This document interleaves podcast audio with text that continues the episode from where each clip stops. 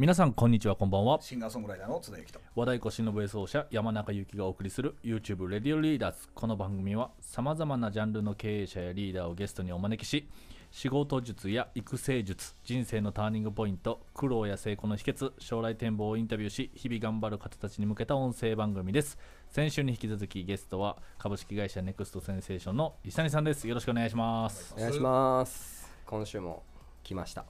お天気どんな感じでしたか？いや、晴れてましたね。今日ね、結婚記念日なんですよ。あら、そうなんですね。おめでとうございます。はい、ありがとうございます。頑張っております。時空を超えてますね。ね、土曜日で現場帰りですね。現場帰りで、お忙しい中お時間取っていただいてありがとうございます。1週目、2週目、3週目といろんなお話を、聞かせていただきましたけども、まあ今リアルにですね、はい、まあこの1年ぐらいですね、まあ、コロナの現状が、ずっと続いておりまして、まあ緊急事態宣言もあったり、まあいろんなこう、ね、日々情報がこう変わっていったりしている時期ではありますけども、まあイベント業界ですね、石谷さんのまあ会社でいうと、まあイベント業界とか、まあ学校でのそのコロナの影響っていうのは、まあ、どんな感じですか？学校関係はもう分かりやすく、動かないっていうか、やる気ありませんっていうとこなんですよね。芸術鑑賞会とかっていうのは、だんだん実は日本では減ってきてるんですよ。そのこのコロナの前から、これ前から減ってきてるんですよ。で、その、いろんな協会みたいなところが文科省に対して積極的にこういうのをもっとやっていかなあかんっていう提言を出したりとか、いろんな調査とかもしながらやってるんですが、やっぱりそのカリキュラムですかね、年間カリキュラムっていうところで、皆さんご存知の通り、その小学校から英語が始まったりとか、中学校とかがその、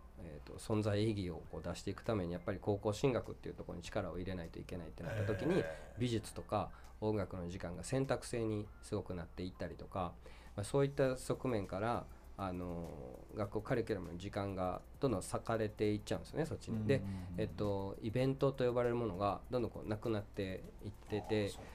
でも大体やるのはまあその修学旅行とか、だから遠足がなくなってたりするんですよね。少なくなってる。その修学旅行はやると、ただ遠足、校外学習っていう名前でやってたものが変わってきたりしてるとこもあったりとか、その授業時間を確保するのになんか結構大変で、あと一時は台風とか毎年のように異常気象とか言われてるじゃないですか。あれでやっぱり飛ぶとか、あとはまあ昔からあったことですけど、インフルエンザで学級閉鎖になるとか、そういった時のための余分な時間を今までは取れてたんですけど、それがもう取れてないから、なのでそのなんか文化祭を午前中だけ2日に分けてやるやり方をして、なんかちょっと授業時間を取るとか、やっぱでも運動会はやらなあかんしみたいな、そのまあ先生の力加減なんか分かんないですけど、なんかそういうのでなんか年々やっぱり減っていってるのは減っていってる中で、さらにまあこういったリスクのあることっていうところで、まあもちろんご提案はするんですけど、なかなか難しいかなっていうところは、ありますよねっていうところと、あとイベント業界とかでいうと、まあイベントってその皆さんがよくテレビとかでもコンサートっていうものもは今ニュースで出てる通り、その客を半分にしたりだとかで、いろんな支援が出てたりとかっていうのはあるんですけど、僕らがその音楽フェスも行くんですけど、その企業イベントと呼ばれるその内部のイベントであったりとか、あと展示会みたいな、要はそのホテル産業の人たちがいろんな商品、こういうサービスありますよとかをバーッとこう持ち寄るインテックス大阪なんかでやってるやつとかが中止になると、もう客半分云々の話じゃないんで、もうやるかやらないかになるんで、それの一番でっかいのでいうとオリンピックっていうのはあれ企業イベントじゃ本当はないんですけど、まあまあスポンサーもいっぱいあって、それもどうなるかみたいなところで、それに紐づいて聖火リレーとかもだいぶ様変わりしながら、まあ一応動いてますけど、なんかもう皆さんが日頃こうニュースでちらっと見るようなねイベントとかもやっぱりこうなくなっていったりとかはするんですけど、それに対して別に保証とかしてないんで、イベント業界は本当にお仕事の職種を選ぶ時もあんまないっていうかその飲食業みたいなやつがないんですよイベント業って実は運送業みたいなのがなくて、そういう今回のコロナで初めてそれを知って、あ結構少数派の仕事してたんやなみたいな。まあそうかもしれませんね。影響としては多大にありますよね。動かないんで、でもっと言ったら多分僕ら会社として仕事を受けてやってる、ほとんど個人みたいなもんですけど、それもあるんですけど、そこからまたこういろんな、制作がいて、で施工さんって言ってそのパネルを立てていったりとか、ステージ作ったりとか、あと照明さんだとか、そういうあとは MC さんとかもそうですよね、イベントの司会をする人たちも仕事をだいぶなくなってはって、そうですね、大変やなっていうのは思います。配信っていうのがこう乗り換わったんです。結構配信が増えたとは言うんですけど、とはいえ結構ね、クライアントさん的には YouTube とかによく見るじゃないですか。あんなもん簡単にできるやんけみたいな話とかってちょっとそこのご理解をいただく話とか、やっぱこう手間暇かかってそんなに売り上げ的にもみたいなところはあったりしますね。まあでも影響はたくさんありましたけども、その中でも去年の9月、それこそコロナがすごいねバーってなってきた時に奈良国際映画祭っていうのをさせてもらったんですよ。でイベントによりけりなんですけど、ハイブリッド開催、もちろん配信でも見れるし、実際に東大寺さんでこう、ゲストの方をレッドカーペット歩いてもらって、もちろん感染症対策もめちゃめちゃやったんですよ。でそういうことをさせてもらったりしたんですけど、なんかそのコロナの中でもう、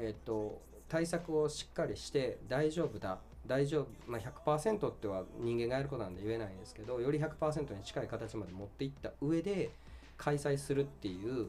それでも開催する意味とか意義とかをすごく強く持ってはる人に出会えたのがでかかったかなと思いますね。そういう意味では、なんかこんなんやめたらええやんみたいな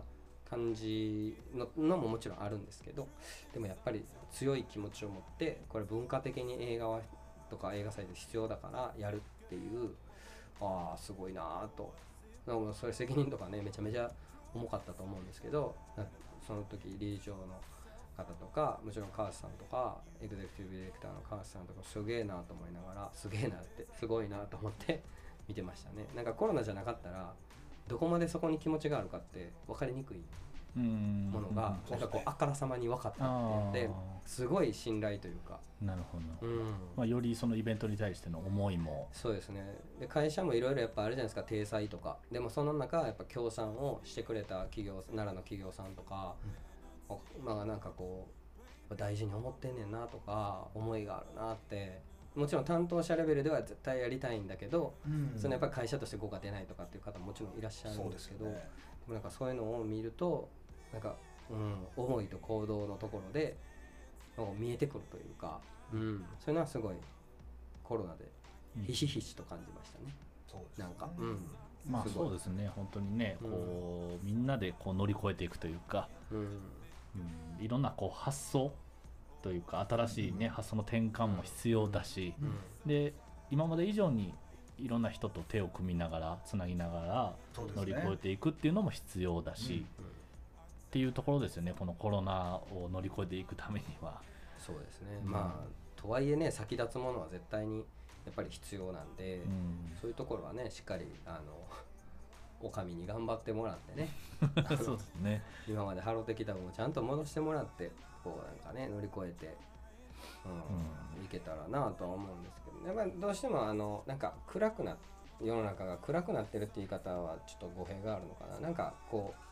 うイライラしてるっていうか、いやそうですよ皆さん、なんかその詳しい話をすると長くなるんであれですけど、この間春風亭なんとかさん、何したんですかね、金髪豚野郎って言われてた人、嫁はんにあれがなんか『徹子の部屋』でね、言うてたんですよね、そういう話を。なんかコロナになってみんな人と会話することが減ったから、前頭葉か前頭葉、なんか脳みそのなんかが衰えてて、それがいいことなのかどうかの判断がなんかつきにくくなってるから、ちょっとひどいこと言っちゃったりとか、相手がどう思うかを考えずに言っちゃったりすることが増えているっていうことをおっしゃってて、ああ人と喋るだからそうなんだよとか、なんかそんな話ですね。だからよりコロナの中でこうやらなきゃいけないこととか、大事にしなきゃいけないことは、さっきの話なんですけど、こう見えてきたなっていうのは、まあそうですよね、うん、まあだから楽しめない状況が多いので、それいかにどう楽しんでいくかですよ、ね、それをどう人に伝染させていくかっていうところがやっぱ大事なのかなとは思ってますね。なるほど、ありがとうございます、うん、今週は、まあ、この今の現状、うん、コロナ禍をまあどう乗り越えていくのかというお話を聞かせていただきました、うんうん、来週はなんと